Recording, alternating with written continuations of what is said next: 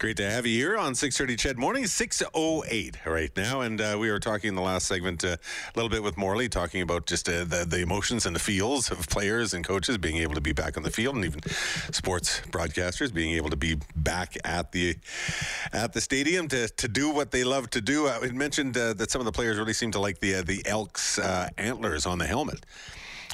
so so Rob uh, over at Johnny's Lake instantly goes, won't antlers on the helmets result in a lot of injuries? Okay, good one. Not bad. Not bad. 780-496-0063. If you do want to get in on any of our conversations through this morning. You like that one, huh, Morley? That was beautiful. Yeah. I, I might I might steal that. Thanks. you're welcome. Well, Rob says you're welcome. So there you go. Uh, but we are going to talk a little bit about uh, about CFL and not so much the uh, the sport on the field, but uh, it's sort of a sport in the background because it's the economics of, of the CFL. Like it, it, was great to see see the, the team back on with training camp underway because with an entire season lost to the pandemic, it certainly had people worried about the future of the league. Which look, let, let's face it it, it has faced some pretty tough economic times in recent years, had some struggles. So during the lost season, up came this story of how the CFL and this proposed new U.S. league, sort of old league, XFL, uh, were negotiating how to work together. There was even talk of a merger of the two leagues, which certainly raised a ton of questions about, you know, the unique nature of, of the Canadian game. How on earth would that actually work? Well, of course, we know that's now done. It wasn't going to work. Nothing happened. In fact, the XFL isn't even planning to play for a couple of more years if it actually gets off the ground. So, with all that as a background, economically, what is in store for the Canadian Football League? Uh, our guest this morning, Moshe Lander, who is an economist and a senior lecturer in the economics of sports and gaming and gambling at Concordia University, joining us here on 6:30 Ched Mornings. Good morning. How are you? Good morning. Uh, you doing well? I assume. A happy Monday. Absolutely. CFL season's getting started. Uh, unfortunately, I'm going to have to say go Stamps, but, uh, you know, yeah, it's a good Monday. You're, you're allowed to just live in that sorry little world where you're a Stampeders fan. That's fine. uh, what was your impression of, of, the talks as this all started to come out between the CFL and the XFL? Uh, even as it came out, and sure, you can sound like you, you knew it all because it's 2020 hindsight now, but did you really think that was going anywhere? Never. This was this was like you know the two desperate Hollywood actors that uh, put out the publicity that somehow they're together to try and raise their profile, even though they have nothing in common, and even though the relationship you know is not going to last, but it gets you on the cover of a few magazines for a few months. That was exactly what was going on here.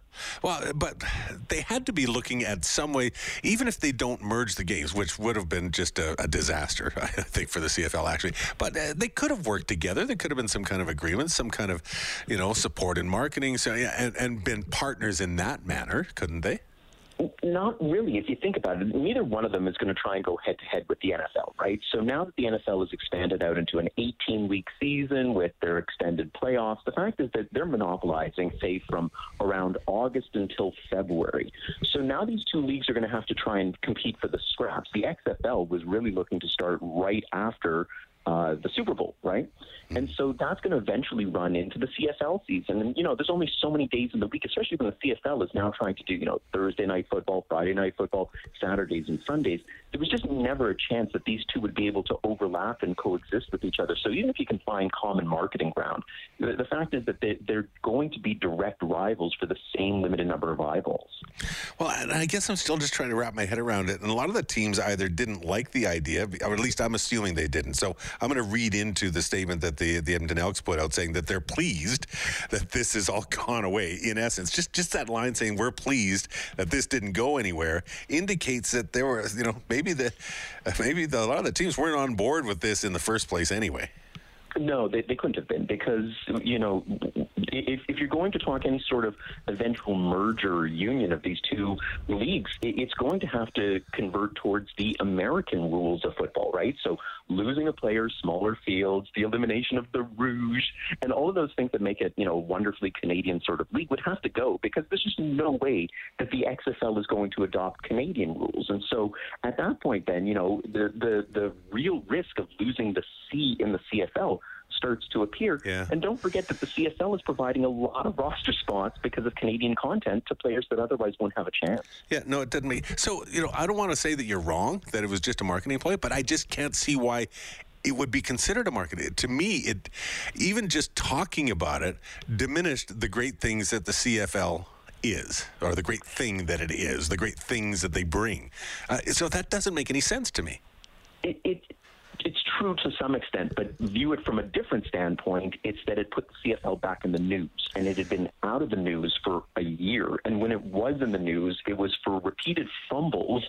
In remember, uh, you know, Randy Ambrosie going to to the government and asking for some astronomical figure that was like multiple times their annual revenues uh, in, in, support when people were losing their jobs and at the height of lockdowns and things like that, right? So it, again, it, it, it was putting the CFL at least in the news. And if nothing else, it was rallying up the Canadian fan base that was saying, we don't want this. We want our Canadian Football League. And yeah. so it was a way to try and create positive pub, uh, even though it was kind of known that, yeah, it's not going to go anywhere. And the teams weren't on board with it either. Okay. And if I could. Uh, oh, there's Morley. Morley wants to jump sorry. in. Yep. No, yeah, good. If I could jump in here, I just, just ask you, is there still a way you think the two sides, I know on the field it's not going to work because of the calendar, because of the rules, because of the ratio and everything else. Is there a way that two teams can work together? or the two leagues can work together marketing wise because that's where the CFL probably needs their most help is is on the business side of things. Is there a way that these two sides can work together to help each other business wise?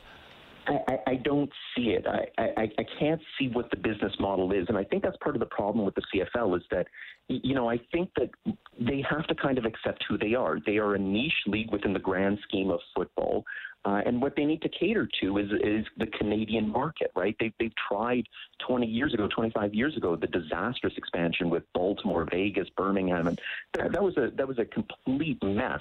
Uh, I think if they just recognize that, look, what they have to shore up is their Canadian base. You've got to stop catering to the increasingly older white male demographic and start trying to sucker in the the younger people. I should say sucker.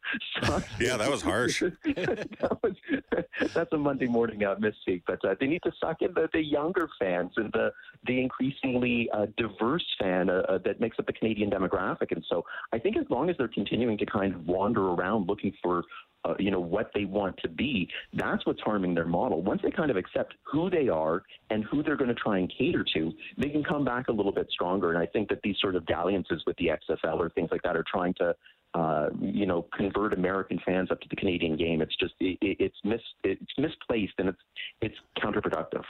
Can I ask you how you think Bill C two one eight is going to help the CFL business plan?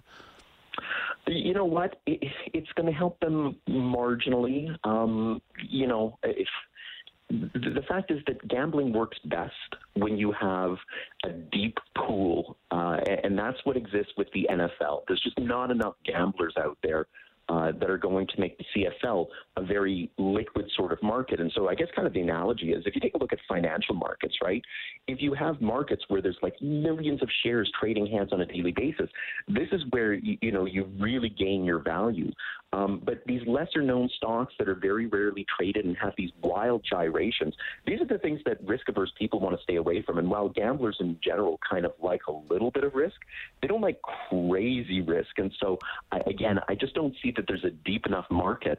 The fact is that it's more likely to benefit, say, the NHL uh, than it is the CFL, just because of the, the volume of bets that you can place and, and the number of people that would be involved in it. Uh, this bill is basically this uh, allowing single game sports betting. It used to be you had to do a whole bunch of games and that kind of thing, but it, it does offer an opportunity for marketing. So with uh, their, their their television broadcast partner with TSN, it could probably work that way. It could work for the for the, the league itself. It could work for individual teams, and that that could still help to build up some enthusiasm for for the league. Could it not?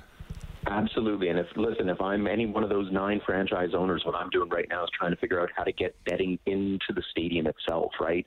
The idea of getting up uh, from your seat and heading off to the concession stand to get a hot dog and place a bet on the over under in the second half. Like those types of things are going to be what you need to get the fans back in because if the fans realize that they have everything that they need sitting at home, the CFL is a gate driven league. And if you don't get your, you know, bums in seats, uh, then then there are a lot of trouble. So uh, they they have the ability to capitalize on it. But they need to figure out how to incorporate into the, the you know the, the in-game experience itself. Uh, what are the what are the opportunities coming out of the pandemic? You have a lost season that that was horrible. Okay, that was not good. But uh, a lot of the theme of what I've been talking about is when there are challenges, there are also opportunities. What opportunities are there, uh, both for the CFL and then for the individual teams coming out of this pandemic? You know, the biggest advantage for the CFL is that they have experience with crisis management. Uh, you know, this is a league. It, it, honestly, this is a league that's gone from nine down to eight, back up to nine, down to eight, and you know, questionable ownership groups in Ottawa and Montreal historically, and mm-hmm. uh, you know, a league that was characterized for the longest time with two teams with the same team name, even though they were spelled differently. Like, I loved. I always loved that, by the way. Absolutely, yeah. and this is a league that knows how to deal with that, right? And so, where the NBA and the NHL and the NFL and MLB were all caught kind of flat-footed that how do we deal with this major crisis? The CFL knows how to deal with it, and they know how to come out on the other side. And so I, I think that their greatest advantage here is to say, look, we've overcome worse. we've overcome much worse. A lost season was partly what they're doing, but it was something that was kind of globally affecting sports. Mm. We're going to put a quality product back on the field. We have a bunch of players that have not lost a year to wear and tear, and so we're going to be able to put out there what they need to do is remind fans of why they love the CFL to begin with, and so they need to get out there and make sure that they just market the heck out of that league, uh, and and those hardcore fans will come back and they'll be able to pick up the fans at the margin. Do you think the Elks in Edmonton have maybe a, a, a, leg up on the rest of the CFL because of uh, the rebranding and, and the new merchandise that they have on the market, being able to go out and market themselves in a different way now? They do, uh, but uh, don't forget too that the CFL generally doesn't have a lot of crossover fans in the way that maybe the other professional sports leagues do, right? So, you know, the Elks don't necessarily resonate outside of northern Alberta, right? You might find a fan out in Atlantic Canada who says, I'm a huge Elks fan, but the, the fact is that it's going to be a lot of the Edmonton uh, fans that just rebuy their merchandise, and that's great for the first season, the second season even, but at some point it starts to kind of peter out and become just a normal sort of thing. The greatest thing the Elks can do this year is win, because nothing creates brand imaging better than a winner winner. And so if the Elks come out and put up, you know, a three-win season and finish dead last in the West, uh, they can rename themselves whatever they want. It's not going to overcome the fact that you know people want to distance themselves from losers, and so that's exactly the way that you know the the Vegas Knights or even Nashville a few years ago were able to build up a following. Was they were successful. It was much more than just team name or team design. And it's going to be the same thing that we're going to see coming up with the Kraken in Seattle. Uh, the, the Elks need to win, and that's the biggest thing that's going to help that brand. Uh, that's always true in any kind of sport, and and you're absolutely right about that. But uh, I don't know if you've seen uh, what the team looks like uh, on paper. They look really good this year. So you you, you and your Stampeders uh, should, should probably be be a little bit worried. Uh, Moshe, thanks so much for your time this morning. Appreciate it. No worries. We'll catch a game at, on Labor Day together.